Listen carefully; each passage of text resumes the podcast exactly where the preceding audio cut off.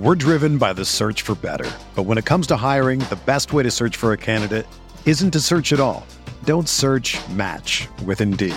Indeed is your matching and hiring platform with over 350 million global monthly visitors, according to Indeed data, and a matching engine that helps you find quality candidates fast. Ditch the busy work. Use Indeed for scheduling, screening, and messaging so you can connect with candidates faster. Leveraging over 140 million qualifications and preferences every day, Indeed's matching engine is constantly learning from your preferences, so the more you use Indeed, the better it gets. Join more than 3.5 million businesses worldwide that use Indeed to hire great talent fast. And listeners of this show will get a $75 sponsored job credit to get your jobs more visibility at Indeed.com slash BlueWire. Just go to Indeed.com slash BlueWire right now and support our show by saying that you heard about Indeed on this podcast. That's Indeed.com slash BlueWire. Terms and conditions apply. Need to hire? You need Indeed. This podcast episode is brought to you by Coors Light. These days, everything is go, go, go. It's nonstop hustle all the time. Work, friends, family expect you to be on 24 7. Well, sometimes you just need to reach for a Coors Light because it's made to chill. Coors Light is cold lagered, cold filtered, and cold packaged. It's as crisp and refreshing as the Colorado Rockies. It is literally made to chill. Coors Light is the one I choose when I need to unwind. So when you want to hit reset, reach for the beer that's made to chill. Get Coors Light in the new look delivered straight to your door with Drizzly or Instacart. Celebrate responsibly. Coors Brewing Company, Golden, Colorado. Geico presents oh, yet another voicemail from your roommate. Hi. So, about the kitchen.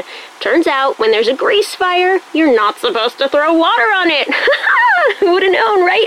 Anyways, the fire department is here and it's totally cool. Give me a call back when you get a chance.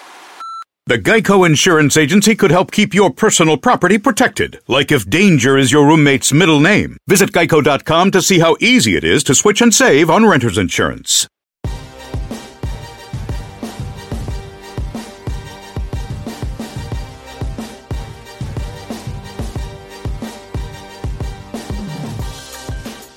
You are listening to the Tuesday, November 7th edition of RotoViz Radio, brought to you by MyBookie. I'm Pat Kerrane on Twitter at Pat Kerrane, and with me is Shawn Siegele on Twitter at FF underscore contrarian. Sean, how was your week nine? Good, especially after the, the midweek disappointment of, of losing more exciting players. Uh, this this has been mm-hmm. such a rough season with the two top dynasty players out for the season, and then uh, Deshaun Watson was really making this season worth it, and to lose him, uh, you know, that was just a huge blow for everybody. But we bounced back with a, a pretty exciting Sunday. Had a couple teams score 50 plus points. Uh, certainly had some trades that had interesting elements to them. So it was a fun week, and and hopefully this will help us develop some momentum going toward the fantasy playoffs. Yeah, a fun week, and we have a really fun guest this week as well. Uh, Pat Daugherty of Rotoworld on Twitter at RotoPat. Uh, one of my favorites to, to get on the show. Just uh, a, a, funny guy, a great guy to talk to, and um, a great football mind as well. So uh, we got a, a, great show coming up here with Pat. Yeah, he's he's the best. I, I still remember some of his tweets, some of his tweets from years ago. So uh, be interested to hear what he has to say. Absolutely. Uh, before we get to that, I want to remind you that you can get a listeners only 30% discount to a RotoViz NFL Pass through the NFL Podcast homepage. That's rotoviz.com slash podcast. That subscription will give you unlimited access to all of our premium NFL content, and it also supports the pod. And you can help support the pod by subscribing to and rating the RotoViz radio channel on iTunes. You got two choices there. You got your RotoViz radio channel. You also have the RotoViz football, uh, fantasy football show. Uh, we've got kind of our individual feed and then the main Rotoviz radio feed that'll have all of the Rotoviz radio shows. So your choice and uh, reviews, especially on the Rotoviz Fantasy Football Show, are much appreciated since that's a new channel uh, and that can help new users, new listeners, and that can help new listeners find the show.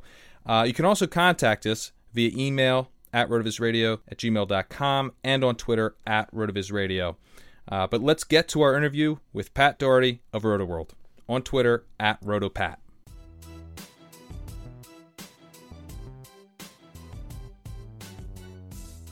Please welcome to the show Pat Daugherty, who you can follow on Twitter at RotoPat. He's a writer and ranker for Rotoworld. Uh, and one of the funniest follows that you can uh, possibly have on Twitter. Pat, thanks so much for coming on. Uh, it's way too kind of you to say, and uh, but I, I, accept all compliments, and uh, it is my my. I mean, seriously, my always my distinct pleasure to come on RotoViz Radio and love the pod, love the site, love the writers, and yeah, I'm happy to be here. Awesome. Well, let's kick things off with the Panthers, uh, who had some big changes this week after trading away Kelvin Benjamin.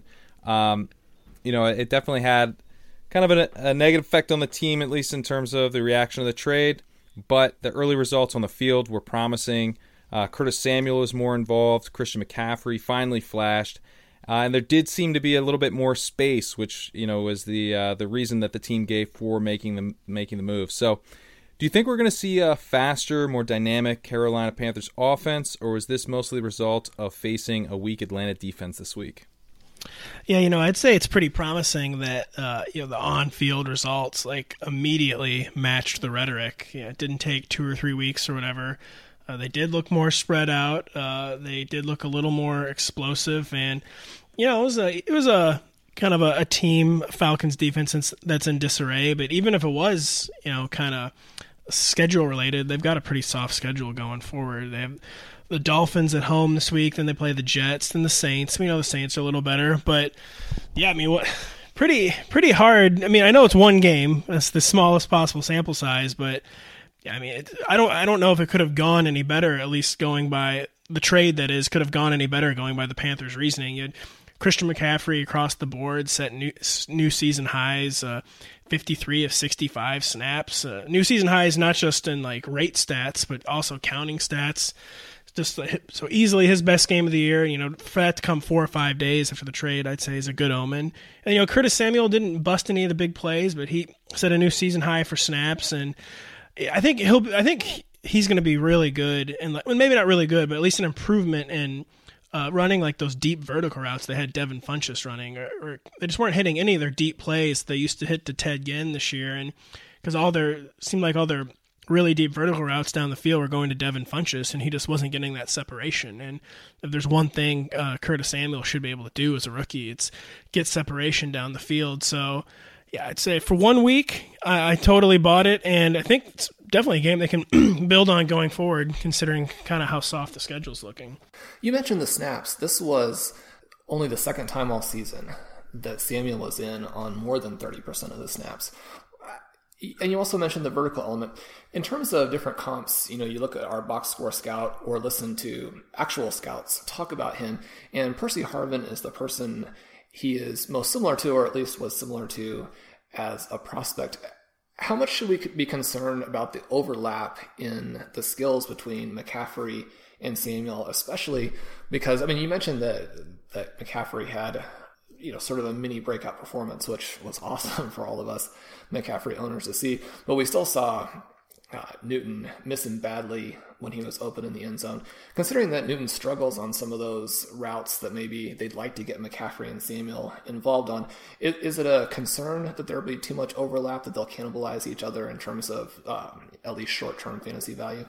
I'd say it's not a huge concern. I mean, the skill sets are different enough that I don't think there'll be like a ton of over- overlap. But if you're going to have concern, it's that they're both kind of guys, you know, that need their touches manufactured. And in the NFL, it can be hard enough to manufacture touches for one player. So then when you're trying to, when you have two guys who, you know, kind of aren't creating their own their own space, their own looks, then that does become a concern. And I think definitely McCaffrey is going to, uh, you know, take the he'll be taking the lead. I mean, he's going to be the guy they're working harder to get the ball. So if they have to, if, Samuel can never create his own space and like they're having to work just as hard to create looks for him as they are for McCaffrey, then I'll be concerned. But I didn't see a ton of evidence of that so far yesterday, and uh, yeah, I, compl- I can definitely understand where you're coming from. But right now, it's yeah, not at the forefront of my mind when I'm thinking about the Panthers' offense. Well, let's go to the other side of that trade. Kelvin Benjamin goes to the Bills, and perhaps one of the reasons why they made that acquisition is that they are in the playoff chase, more so before they had the Thursday night meltdown. Um, Zay Jones was the rookie they brought in to sort of be their number one or at least move in that direction. And then for the first eight weeks, he has 10 catches on 37 targets, which, I mean, that seems almost impossible. I'm looking at the, the RotoViz screener here, and with that volume, he had 60 expected points and managed to score just 21. I mean, that's that's like five mm. times worse than any other wide receiver in the NFL in terms of, of the efficiency level. But then finally, he has this big game. It, it, is this more we can expect to see from Jones going forward? What do you like or dislike about that game, him, and then the fit with Benjamin coming in? I'm gonna go bold and say this is closer to the real Zay, which you know goes against basically literally half the season you know, before it was so inefficient. It was basically like it was like Brian Hoyer trying to target Breshad Perriman or something, just kind of like laughably inefficient. But you know, Zay was he, he, he so he kind of had a good game in week eight. He like like a ever so tiny stepping stone. At least at least I think it was week eight where he did. I hope I'm not misremembering that. And so then for him to kind of come out last Thursday and have you know, what was easily his best game of the year. And he he ran. It was hard. He ran really good routes. On this touchdown, he basically put Justin Burriss on skates. And then the play where he got hurt, he would have had another touchdown because he did the same thing to Buster Skrine. Skrine tripped him up. So it just seemed like a rookie player gaining confidence and kind of living up to you know what his pre-draft skill set was supposed to be.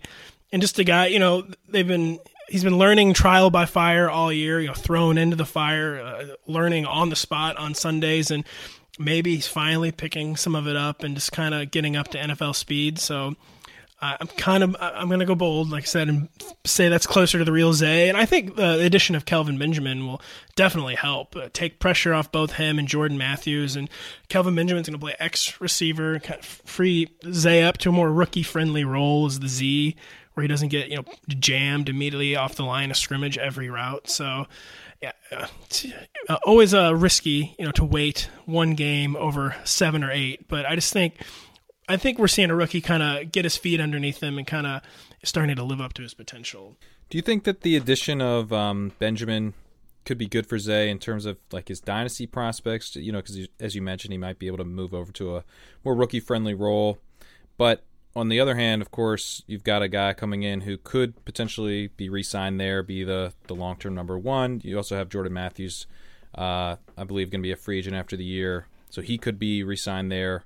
Be you know, uh, this allows Zay to develop a little bit more, and then they don't re-sign either guy, and he's the the long term number one in Buffalo, having um, you know developed more than we saw in the first half of the year where he wasn't playing well. So, how do you kind of uh, look at Zay now? As the wide receiver three there in, in Buffalo, the volume's diminished, but maybe he's got a chance to develop a little bit more naturally as a rookie. Is that do you think this is a good thing or a bad thing that they added Benjamin? It's probably still good. You know, with Dynasty, there's so many moving parts. I mean, who's to say, will Tyrod Taylor, you know, even be the quarterback this time next year? I mean, he probably will be. But just a lot of moving parts and that, like you mentioned, contracts and all that. But in general, you know, the better the offense is, uh, the better your Dynasty league prospects are going to be. And as long as it's not someone like a generational player like Antonio Brown, you know, gobbling up some you know, an unholy share of the target share, it's, it's, it's usually not a bad thing. I mean, Kelvin Benjamin's a guy who he, he was kind of like an he was kind of like targeted like an alpha wide receiver one in Carolina, but we know that's not who he is. He's not good enough for that role, and uh, he's not someone I think is going to crowd out the rest of the offense. You know, kind of block out the target sun, so to speak. So, I think in general, I mean, Kelvin provides a boost to the offense both in the the near and maybe long term if they resign him. Which you know, after they went out and kind of aggressively pursued him, I feel like they'll probably resign him. And just, it, my initial point is, you know, the better the offense, you know, probably the better your dynasty league prospects are. I think uh, that's what I'll try to count on with uh, Olze. Makes sense. Um, I want to move over to the Titans offense that, you know, I think certainly RotoViz we were thinking was going to be better this season than it has been. Um, we've really high on Mariota as a prospect. Um, on the other hand, not all that high on Deshaun Watson as a prospect, and he's turned out, you know, kind of to be everything that we had hoped Mariota would kind of show this season. So, um, how much, uh, how much I guess what do you attribute this kind of difference to with what Watson was able to do right away, and then what Mariota really hasn't developed into here uh, this year. Do you do you attribute a lot of it to the fact that Watson had Hopkins and Fuller? Um, Mariota hasn't really had a true number one guy, at least until kind of if and when Corey Davis emerges. And then how much of it is just Mariota maybe simply being kind of a solid talent instead of a generational talent? I'll just give the cop out answer. You say, you know, it's really a combination of everything. You got fairly conservative coaching staff. Uh, you have a supporting cast that's deep, but not really like high end talent. You know, if you're going to make like a a baseball analogy, maybe like a lot of number five and six hitters, but not a lot of number three and four hitters. So not a bad supporting cast, but not like elite weapons like DeAndre Hopkins and what Will Fuller was looking like. And then, you know, if you're comparing Mariota to Deshaun Watson, it's just, you know, completely different mindsets. Mariota just has been a very, very conservative player through three NFL seasons. Like, very surprised that yeah, he just he doesn't have an instinct to take off and run, which can be a good thing a lot. A lot of dual threat quarterbacks sometimes, you know, are like too quick to bail on the pocket, but I don't think I think Mariota doesn't do it enough. And part of that might be coaching, but yeah, just a, a more conservative mindset than I was expecting from Marcus Mariota when he came into the NFL. And you know, the injuries have you know, impossible to ignore. He's had three NFL seasons. He's been hurt in all three of them now, and this year, you know, the hamstring not as significant as he had. He had an MCL issue in both of his knees, but maybe the injuries, you know, that they, even two or three weeks missed will kind of stunt your development. And then you've got it in the if you're running quarterback, you've got it in the back of your mind. I don't want to pull my hamstring again. So I think just kind of a confluence of events, and um, he's never going to be he's, he's never going to be like as aggressive uh, as a player probably as Deshaun Watson, but I'm, I'm not ready to like say this is who Mariota is. I think there's still some room for projection here, especially like you said, if Corey Davis uh, lives up to being a top five pick. But yeah, I don't I don't think there's a silver bullet answer for the difference so far between Mariota and Watson.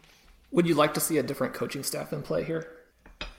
I actually would. Uh, last year, you know, Mike Mularkey, a very easy Twitter target, uh, one of the most like kind of ridiculous recycled hires in recent years. Just uh, you know, not a guy you would have ever associated with uh, kind of like jump starting a franchise. But I thought he did a surprisingly good job last year. But I think this year this, they haven't added enough elements and kind of hamstringing the offense. That's I'm saying that literally and figuratively by like playing injured players. You know, they keep playing DeMarco Murray at less than 100%. They played Delanie Walker at less than 100% a lot. And maybe it's not having a real effect, but just seem like doing little things to hold the offense back this year. And uh, I just don't. Uh, Mike Mularkey did a surprisingly good job kind of stabilizing the situation, kind of getting the Titans on the right track.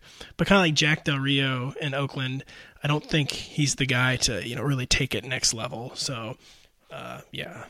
Let's move over to, to replay. The past couple of weeks, we've seen a number of touchdowns, not just not confirmed or letting the call stand, but touchdowns that seem to be clear touchdowns overturned. And then this last week, we had all of the fights. We had players uh, ejected, players not ejected.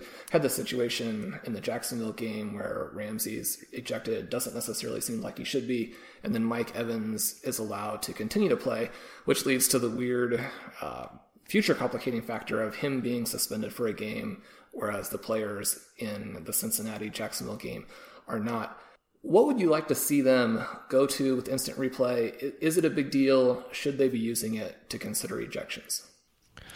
I got to be honest. When I was watching the game yesterday, like I felt like they should be. I was like, oh, you know, that should definitely be reviewable. Like, how can you just punch a guy and stay in the game if the ref doesn't see it?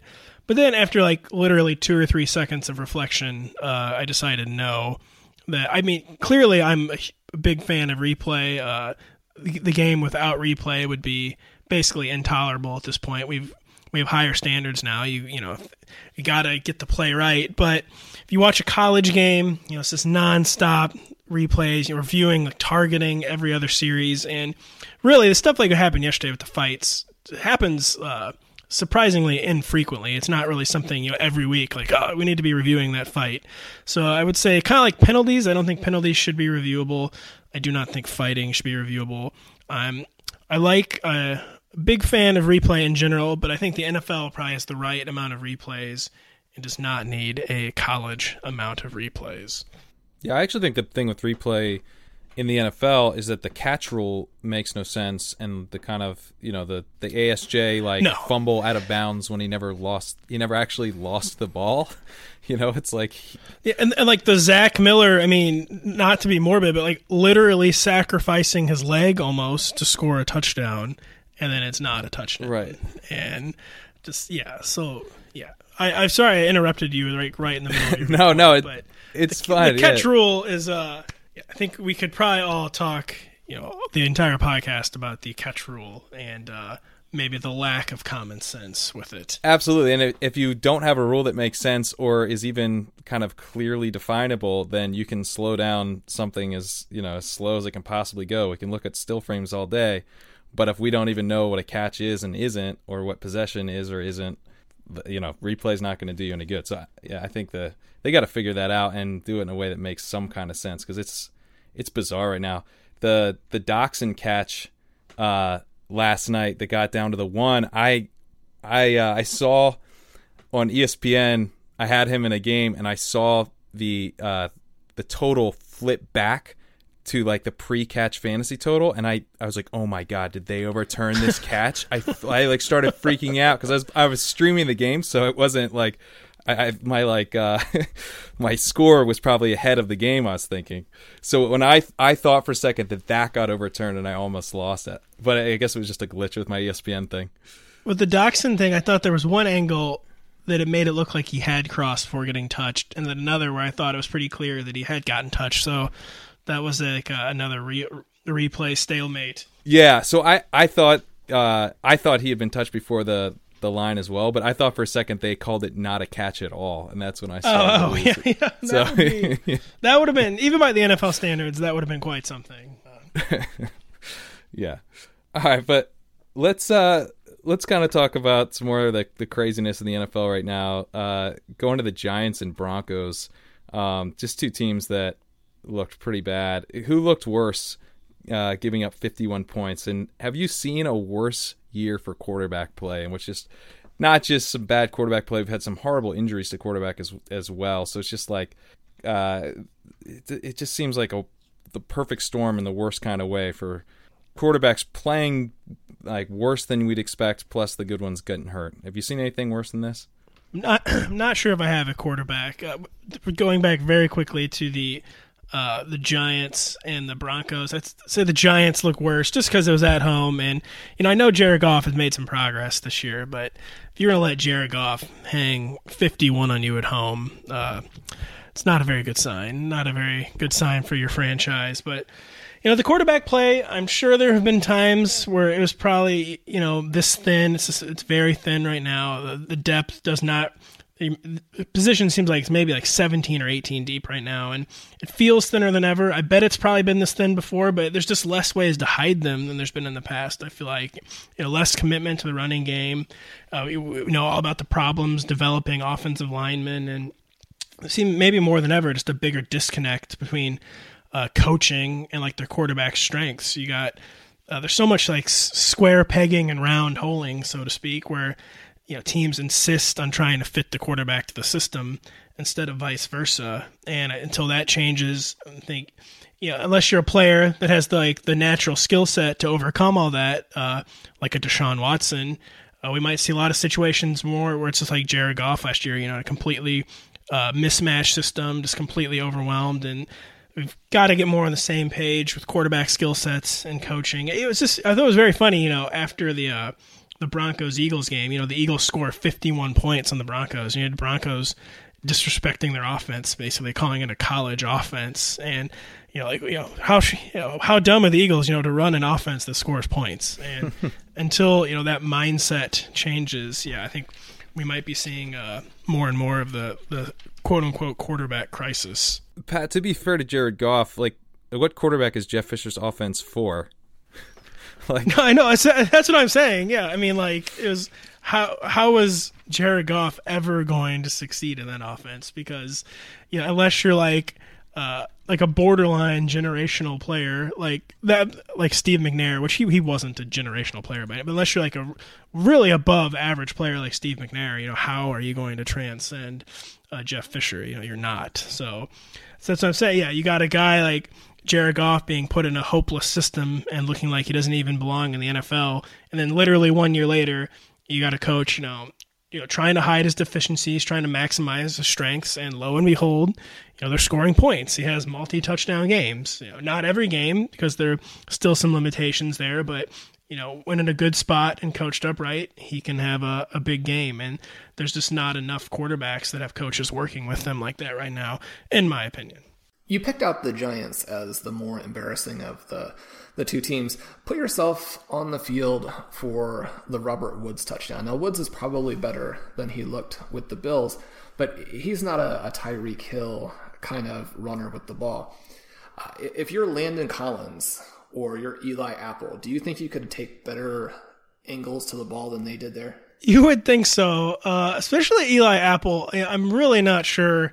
He looked like uh, it, it's kind of making cultural references is kind of fraught because like not everyone has seen everything. But I thought Eli Apple kind of looked like like a malfunctioning like Westworld host.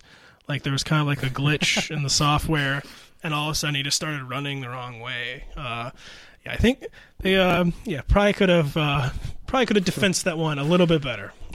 Well, he was running the wrong way, and then when Woods' angle continued to take him toward Apple, like you said, the, the, the malfunctioning host, he, he continued to then seemingly try and find a different direction to go. Moving over to the Tyreek Hill touchdown, a lot of people talked about that as one of the most spectacular plays they'd ever seen. But when the Dallas Cowboys dropped all the way back with all of those defenders and the Chiefs dumped the ball off to Hill with blockers in front, the first thing I thought to myself was he's going to score on this. I mean, you can't let him have the ball with you know with a running start, blockers in front, you know that guy with that speed.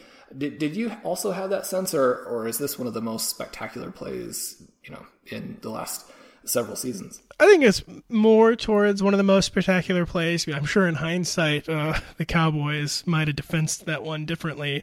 But usually, you know, you get eight or nine NFL athletes back there near the goal line. The the picket fence, I think that's what they call it. The picket fence defense you know will work. And even if you get a guy with a head of steam, you will and some blockers.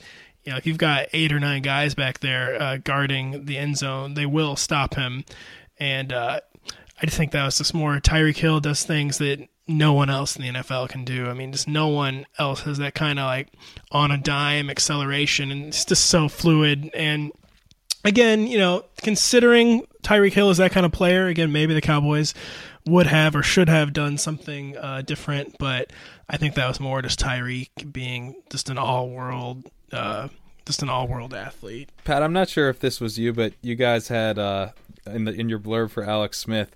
Uh, described that play as a hail mary check down, which I I thought was pretty spot on, and uh, and just amazing that you know like in a season where somehow Alex Smith is looking like Aaron Rodgers, and and now he's getting hail marys done as well, just like Rodgers. It's it's perfect that he's still doing it. It's a hail mary check down. that was me. You know, you gotta be you gotta be true to yourself. And Alex Smith was true to himself. He's if he thrown a real hail mary, you know, it would have been pulled down at like the ten yard line by. He's not by uh he, he's injured but like a Chris Conley type and he would have gotten tackled like the 8 but Alex Smith you know he stayed within himself stayed true to himself even on the Hail Mary, I'm going to check it down. It's not a real check down we're setting up blockers, and it's Tyreek Hill. But yeah, this is Alex Smith staying within himself and knowing his strengths and weaknesses. That's amazing. Um, I want to go to uh, the rookie running backs this year, which have just been um, terrific. It's been a great season for many of them. Um, but who who do you prefer be- between kind of the for dynasty purposes between the kind of mega prospects, the guys who were really considered the top guys when drafts are going on, Fournette, McCaffrey, and Cook. And then I'm also curious about what you think of the the two guys have really emerged. Um, I guess there's there's even been more than these two guys, perhaps if you count Aaron Jones, but uh, Kareem Hunt and Alvin Kamara. Uh, Kamara obviously with a, a huge game this week. Uh, where do these where do those two guys fit in with with the mega prospects at this point?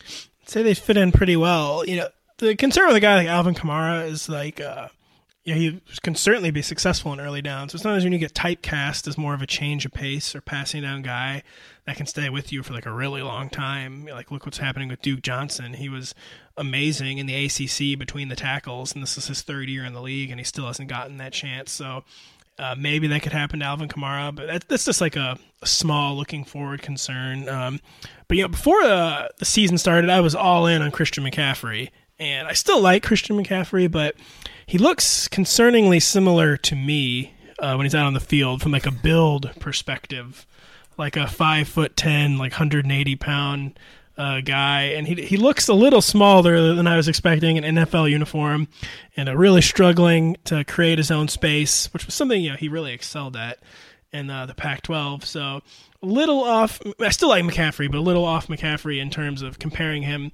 to like Fournette and Dalvin Cook and Kareem Hunt. And I think yeah, I love Kareem Hunt, but of the big three, if we're gonna go with uh, Fournette, Cook, and McCaffrey, I think I'll go with Fournette because it's been really something to behold to see that athletic profile uh, kind of translate to the NFL level. You know, just a hulking, gigantic human being, and the things he can do at his size. That that 75 yard touchdown he scored against the Rams, he was you know outrunning defensive backs and making them look like you know like defensive tackles, basically just like leaving you know who were supposed to be like the smaller, speedier guys in the dust and got all the ankle concerns. Yeah, that's not going away, unfortunately. But this, yeah, uh, based on what I've seen so far, I will give uh, Fournette the edge of the of the edge amongst the the big three. Looking back in terms of expected points again, you have Fournette at 17.5, uh, McCaffrey at 15.7, Hunt 14.8, Cook 13.6, and Kamara 12.5. The interesting thing there is that Fournette is well above the expectation in both rushing and receiving, whereas McCaffrey is below expectation on both. Uh, one of the things Ben Gretch has been saying in his ceiling signals column is that McCaffrey's floor is so high because even though uh, he's not scoring the way people would want, and you know he's not even hitting the value that his touches would suggest, you know he still scores points that if he can get up into that more efficient range, then you know he'll have both a high floor and a high ceiling you compare that to someone like Kareem Hunt, whose expected points are much lower, and he really hasn't been getting the workload uh, that you know we would hope with with how efficient he's been over the first half. Do you see the roles changing at all, or do you see the efficiency changing in terms of of those main players? It is interesting. You made a lot of good points about Christian McCaffrey there, and that that has been one very encouraging thing with him. But even through his struggles, they've really stuck with him. And, you know, every week, targeting him seven or eight times in the passing game. You know, that could actually maybe the targets won't necessarily go up. I mean, the usage clearly seems to be on the rise, and maybe he'll have a, a Zay Jones moment, you know, so to speak, where he kind of gets over uh, his rookie doldrums and just kind of starts, you know, performing up to you know what his skill set is supposed to be on paper. So has been very encouraging with Christian McCaffrey. With Kareem Hunt, you know, I don't really know what Andy Reid's getting at. You know, season low snap percentage yesterday, uh, under 10 carries, and Kareem Hunt under 10 carries in two of his past four games. Uh, the only thing I can really think of is that like, last year, you know, Spencer Ware kind of really wore down down the stretch. Uh, maybe Andy Reid's trying to avoid that again, especially with a rookie that you know, this is going to be by far the longest and grueling uh, football season he's ever played uh, in, at any level. But I think it's more just kind of been just Andy Reid being Andy Reid and just kind of letting things. He's an amazing coach. I think Andy Reid's actually an underrated coach, but you know, it's no secret he can kind of let uh, things get away from him at some point when it comes to uh, usage with his weapons. And Chiefs are going on bye in Week Ten. I think Andy Reid will reevaluate, uh, maybe overcorrect, and come out and give Kareem Hunt, you know, the ball 25, 30 times against the Giants in week 11. And I, I do not think we're seeing a sea change with Kareem Hunt's usage. Yeah, it's good to hear you say that, and I, I, think that's the case as well. Last week, we suggested selling Hunt on the show, and in the short term, that would have worked, obviously. The longer term is a different question. I think my concern would be that of those five players, Hunt has the second lowest number of expected points in the passing game, which is not what I would have expected. You know, Reid had the reputation in Philadelphia as throwing the ball way too much. And I think that a little bit of that was undeserved because part of what he was doing was shifting some of those low success rate running plays to higher success rate, you know, little passes to the running back, which was really ahead of its time. And, and one of the reasons he was so successful there and it, it's sort of frustrating, I think, and that he was criticized for something that was actually a, a key part of his success. And when the Chiefs drafted Hunt, I thought that that was one of the most exciting things for Hunt's fantasy value is that he'd be moving into that role that players like Westbrook and LeSean McCoy had huge success with. So it, will certainly be interesting to see what they do when they come off of the bye, like you mentioned, because uh, for the offense to work and for him to be to have the fantasy value we want, I think they have to get him involved in the passing game a lot more. Yeah, that was a very interesting point you made. It's like, like you said, a lot of it has been undeserved with Andy Reid, and like his, his usage of Brian Westbrook really was kind of. Uh, might be the way too strong of a word, but maybe kind of visionary or at least predictive of where the league was headed. And I certainly don't mind, you know, dialing back uh, Kareem Hunt's uh, you know, touches to, on the ground to get him more through the air, but they haven't really been making up for the the, lo- the loss of ground touches in the air. You know, sure, Charcandrick West is kind of in the game for a concerning amount yesterday, and Kareem Hunt just uh, his skill set, he I have no idea. This is going to sound like kind of dinosaur thinking, but he seems to be a bit of a rhythm runner. Where if he's in rhythm, he can really get going. And when you're when you he when you're such a big play threat, uh, just why not give your big play threat as many opportunities as he can to make plays on the ground? And but like i said we i could just be kind of talking in circles about it and uh, maybe andy reid's doing the right thing so who knows? All right we're gonna have more with Pat after this quick break. All right Shawn we're gonna be uh, right back with Pat. Already in uh, a minute here but gotta take a break to talk about MyBookie. Uh, if you want to put some action on the game and you want fast reliable payouts You've got no other choice but MyBookie. Uh, and if you're a listener of this show, which obviously you are, because how else would you hear this? You got to go with MyBookie because they give you a 50% deposit bonus if you use our promo code Roto Radio. That's mybookie.ag with the code Roto Radio. Shawn, it, has been um, an exciting week of football as we've been talking about here, uh, and you know more exciting football to come. I, I was watching Red Zone they mentioned that basically about half the games are done, uh, but we that means we got half of the season left to go. Um, so plenty more games here to get some action down on at MyBookie. Uh, what's what's kind of stood out to you uh, over the last couple weeks? I know we've talked about it being kind of a, a season to take the under, a season to to bet underdogs. Uh, is that is that still the way to go? Do you think? Well, certainly that would be a bad call for several of the games we saw this week with the 51 point scores. I think that my new recommendation would be to figure out what you think is going to happen in the Jets game and then bet opposite that. Uh, what would you say your biggest successful bet has been so far this year? Well, the uh, the biggest successful bet that I made was was probably from a process standpoint not not ideal, but uh, a few weeks ago we were so confident that the Packers were going to win. We actually took an alternate line um, where they were. Uh, we had to be giving points against, I guess, the Cowboys. Right? It was the first Aaron Jones game, um, and so we ended up we ended up covering the game, but we needed the cow we needed the uh, the Packers to actually uh, win by more than three. So um, that game was super topsy turvy, and we ended up barely covering it at the end, and and so that was the most successful game. But we kind of we kind of did it to ourselves in terms of stressing out because they they fairly easily would have covered uh, the plus points regular bet that you would have gotten. And hopefully, for people listening tomorrow, uh, while we record this uh, during the Monday Night Football game, we'll wake up and uh, everyone will see. Well, you don't need to wake up, but everyone will see that Aaron Jones had a 250 yard game and the Packers win tonight.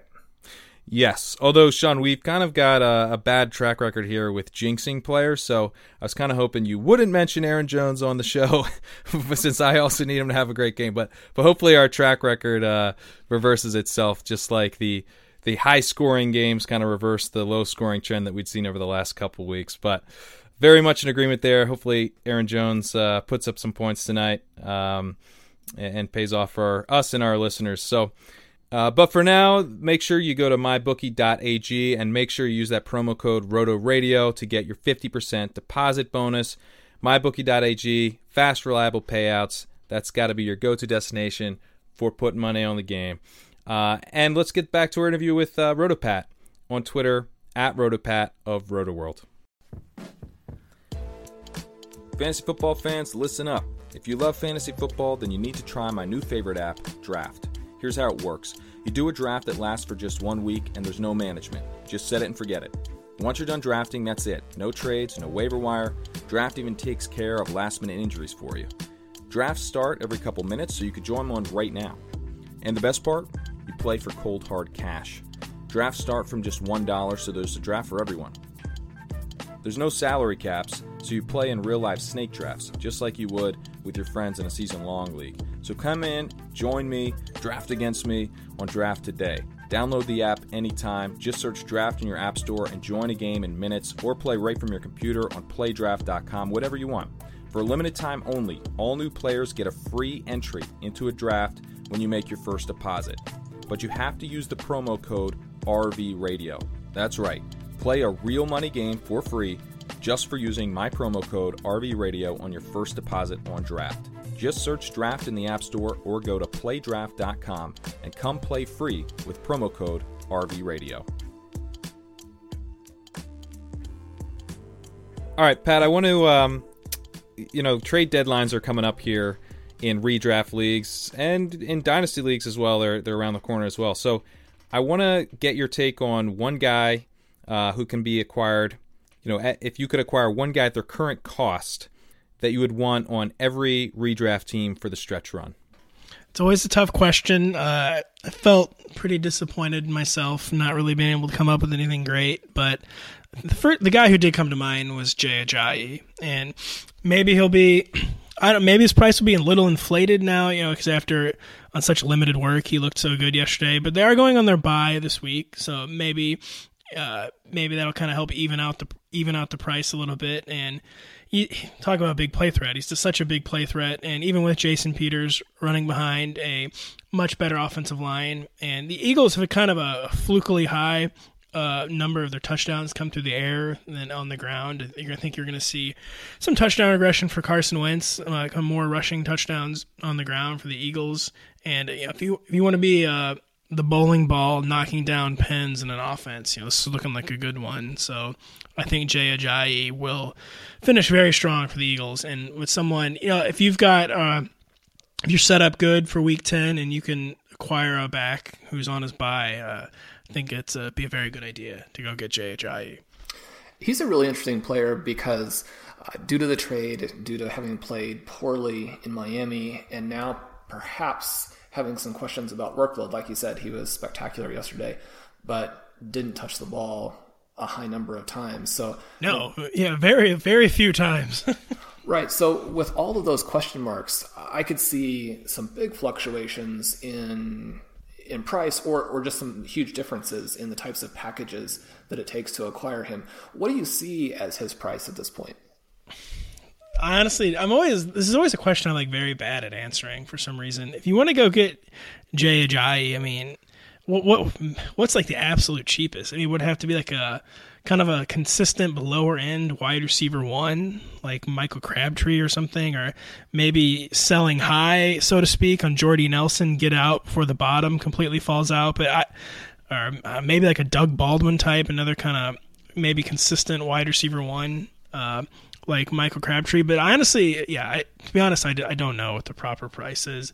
In general, I feel like running backs are still valued more highly than receivers, but you know maybe not always in PPR, obviously. And uh, basically, I just said a lot of words to say I don't have an answer. uh, well, as you were mentioning Ajayi, um, you know, I, I think that's a that's a great call definitely someone with a lot of upside down the stretch, and I think he, they could move to him and really is kind of a workhorse down the stretch. So I totally agree with with him as someone to acquire. And in one league, I have Carlos Hyde, and I was thinking, okay, and, and Hyde's schedule down the stretch is a concern. Now, there's some upside if Garoppolo, you know, moves the offense in a positive direction down the stretch as well. Uh, so I don't think he's like you don't necessarily have to move off him, even though the buy low our buy low machine at Rotoviz rates his future schedule, I believe, going into last week is the worst for all remaining running backs uh, through the rest of the year. Um, but maybe you could do like a Hyde for Ajayi plus. You know, I, I was thinking uh, maybe about trying to look at my uh, Ajayi owners roster and see what that plus might be to to make it interesting uh, for me coming back. So, uh, what do you guys Yeah, think about that? Is sort of a price point.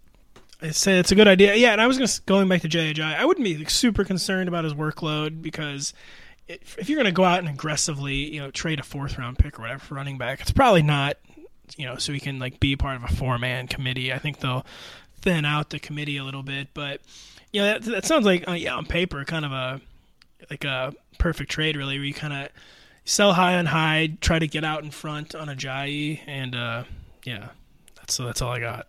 That's definitely an interesting one. I, I was going to ask you, uh, you know, if you would prefer Ajayi even over Hyde, perhaps straight up on that trade.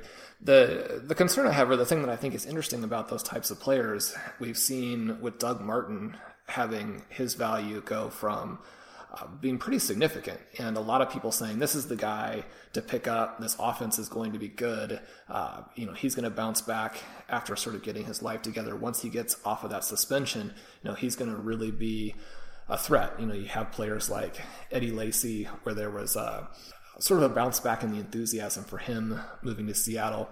Certainly, someone like C.J. Anderson going into this season with a lot of talk about how the scheme is going to be better for him. Do you think that Ajayi fits into this group of running backs? I, I perhaps am biasing this in an unfair fashion in, in sort of suggesting that these are some of the types of runners that I think have very fragile value both in the short term and in the long term. Um, a lot of people would obviously disagree with that. No, I think- but does Ajayi fit in there? I mean, would you be trying to get rid of some a player like that in order to get him because you see him as being different, maybe a, a better player than those guys? it's a very sensible uh, uh, comparison, but I do I think he's probably a better player than Doug Martin. And you know the big difference between this, like especially situation mentioned in the Bucks, where it's like no longer projection. You know, we know the Eagles' offense is very good, and we know the Bucks' offense isn't what we thought it was. So that's kind of like the main difference there, where I feel like you can pretty much depend on the Eagles offense down the stretch and it's it's not it's not projection you know we we've seen it. Whereas with the Bucks and Doug Martin you know we it was the best laid plans but uh you know the forecast for their offense was kind of wrong you know went awry. So I, I definitely understand where you're coming from but uh yeah I would say that would probably be the main difference between the players at this point. Pat, what about in Dynasty? Is there any player who you're kind of targeting for stretch runs in uh, you know contending Dynasty teams? Well, for stretch runs this year, uh, I was thinking more more long term. I was gonna say I'm gonna target target me some Odell Beckham. Uh, Okay. Maybe try to see if see if anyone's willing to sell low on him. You know, a very bad looking injury, but uh, the the prognosis is very good. And earlier, I uh, kind of too loosely threw around the the phrase generational talent, but I do think Odell Beckham is a generational talent. Still extremely young, so someone you know maybe if my team's out of it, yeah, I'll target uh, Odell Beckham pretty heavily down the stretch. You know, then if I'm still in it and we're trying to pursue someone maybe a projectable prospect. Uh, you know, maybe go after, get you some Juju Smith Schuster, the youngest player in the NFL. You know, I know we've got some pretty, pretty serious questions about Ben Roethlisberger going forward, but and you got a 20 year old receiver, you know, who's already had like a 95 yard touchdown, a 200 yard game. Uh, it's, it's not a bad, bad place to start. Uh, when the kind of like you know is this guy going to be a playmaker for me in the future so you do have the questions with the quarterback but uh, yeah, that's my very uh, hastily thought out, maybe too chalky answer in Juju Smith Schuster.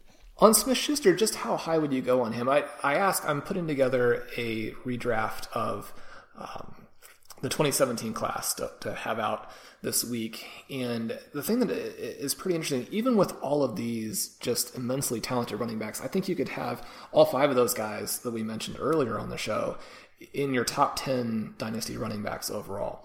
But but even with those guys, looking at Smith Schuster, and you know he he had this huge plunge in his value with a sort of poor 2016 season, and then not showing elite athleticism at the combine. But so many of the things that we use in our projections for receivers suggest that players who break out as early as he did as a college player and to such a high level. And then, like you mentioned, youngest player in the NFL, um, having a very strong rookie season. The players who have strong rookie wide receiver seasons have much higher ceilings and are much more uh, reliable going forward than players you have to wait a little bit longer on. Would it be completely out of line to consider him like at, with the 101, even with the, all these running backs, if you were to draft that class now? I would say yes, just because I mean I know the running backs have the shorter shelf life, but uh, you know, this was a uh, it was viewed as a great running back class, and it has you know very obviously lived up to the hype. And I still just think maybe with the quarterback questions, the Juju Smith Schuster, and you know the Antonio Brown questions. Yeah, Antonio Brown does not seem to be slowing down anytime soon. Mean, it is an offense that has you know, very easily supported two uh, high end fantasy receivers in the past. But so yeah, maybe I'd still give the running backs the edge. But to me, the real question is like, would I take him over someone like Corey Davis, who number five overall pick, but has spent most of his rookie year injured, and we've seen, you know, had very bad luck with highly drafted receivers getting hurt their rookie years, and then you know, kind of having that be a harbinger of what's to come. And you know, I, am not, I, I don't think there's any reason to think that with Corey Davis, especially because it was a, a, minor hamstring injury. But to me, uh, it's, it's, already an interesting debate. Uh, if I would take Corey Davis over Juju Smith Schuster, you know, right now I might go completely in the moment be a prisoner of the moment and say I would take Juju uh, over Corey Davis. But know, if I was actually like sitting down and researching for like 20 minutes and like really thinking about it, I'd probably have a different answer. I'd probably come back to the safer answer of Corey Davis. But yeah, I think the fact that it's even kind of an interesting debate at this point is uh, interesting. I like it. I think that that's a great question, and um, I, I, think both of those guys are right there with Fournette, um, possibly a couple of the other running backs for that for that top pick, especially when you look at, like you mentioned, the longevity and just the extremely high ceiling that both of those players have. So, yeah, that yeah, and it's very it's very interesting. The running backs. The, so I don't know why I started interrupting you. It's a bad habit. Uh, I just started, but like with the running backs, we've already we, have seen so much great things, but they they all have they all do have like already like kind of established like landmines where like Fournette's ankle issues kind of aren't really going away. Dalvin Cook already with the ACL, you know Christian McCaffrey not looking the same on NFL film as he did on college film. You know, Kamara even you know like really being slotted into the third down role. So and for as much as they've all shown, it, it is it's like none of them have looked like completely foolproof. So I think I think it's like who is the best 2017 running back in Dynasty is probably going to be a question like basically with a different answer, you know, every month for like the next year. Well, Pat, one of the things we wanted to ask you, as we mentioned in the intro, you are one of the funniest NFL writers in the business. I, I don't know why it sticks with me, but a couple years ago, you had a tweet, I think, about the Kentucky Derby, uh, saying something to the effect of anytime you're watching this horse race, you're watching a, a, sports contest in which the participants have no stake in what's going on. Uh, when when you're coming off of a bad loss in, in one of your fantasy leagues, who do you look to for a humorous tweet to take your mind off of it? I was gonna say uh, again, way too kind. That's pretty.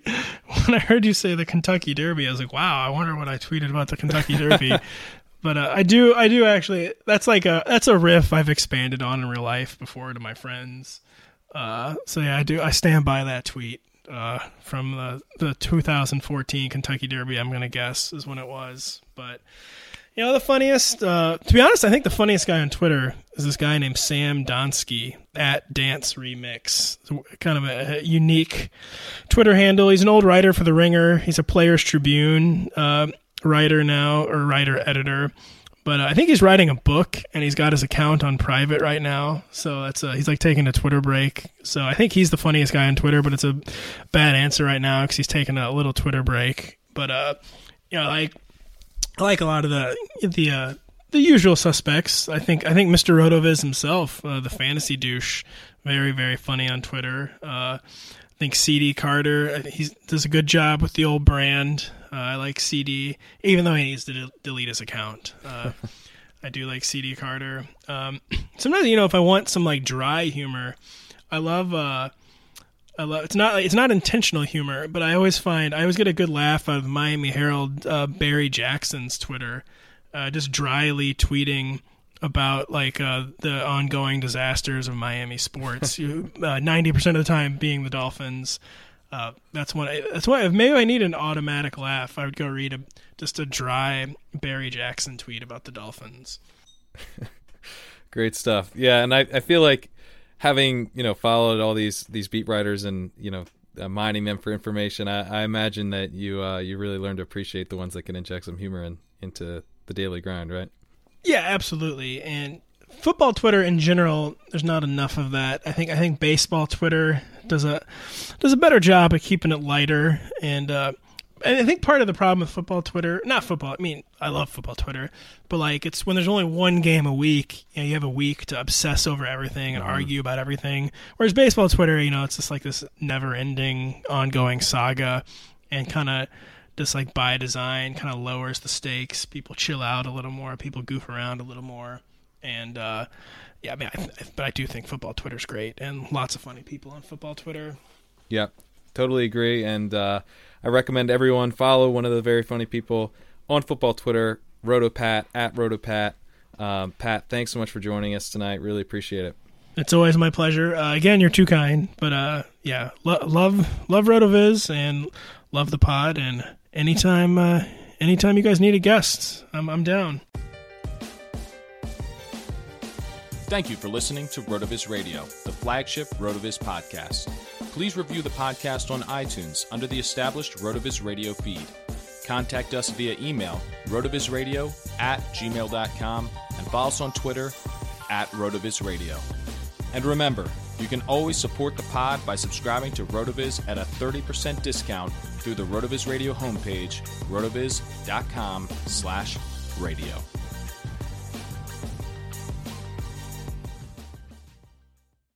Johnny got a toy golf set when he was three, and from that day on, he was hooked. All he wanted to do was golf, golf, golf. He'd be on the links before school, after school. All he ever wanted was to go pro. And then, one day, when he was holding his grandson and thinking about his 12 handicap, Johnny realized it just might not happen for him. But you know what did happen for him? He switched to Geico and saved a bunch of money on car insurance. So that was good, and so was hanging out with his grandson. Geico presents Yikes! Another voicemail from your roommate.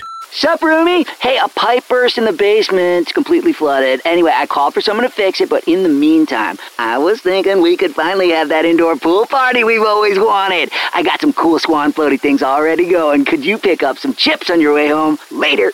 The Geico Insurance Agency could help keep your personal property protected, like if your roommate isn't the brightest pool float in the flooded basement. Visit geico.com to see how easy it is to switch and save on renter's insurance.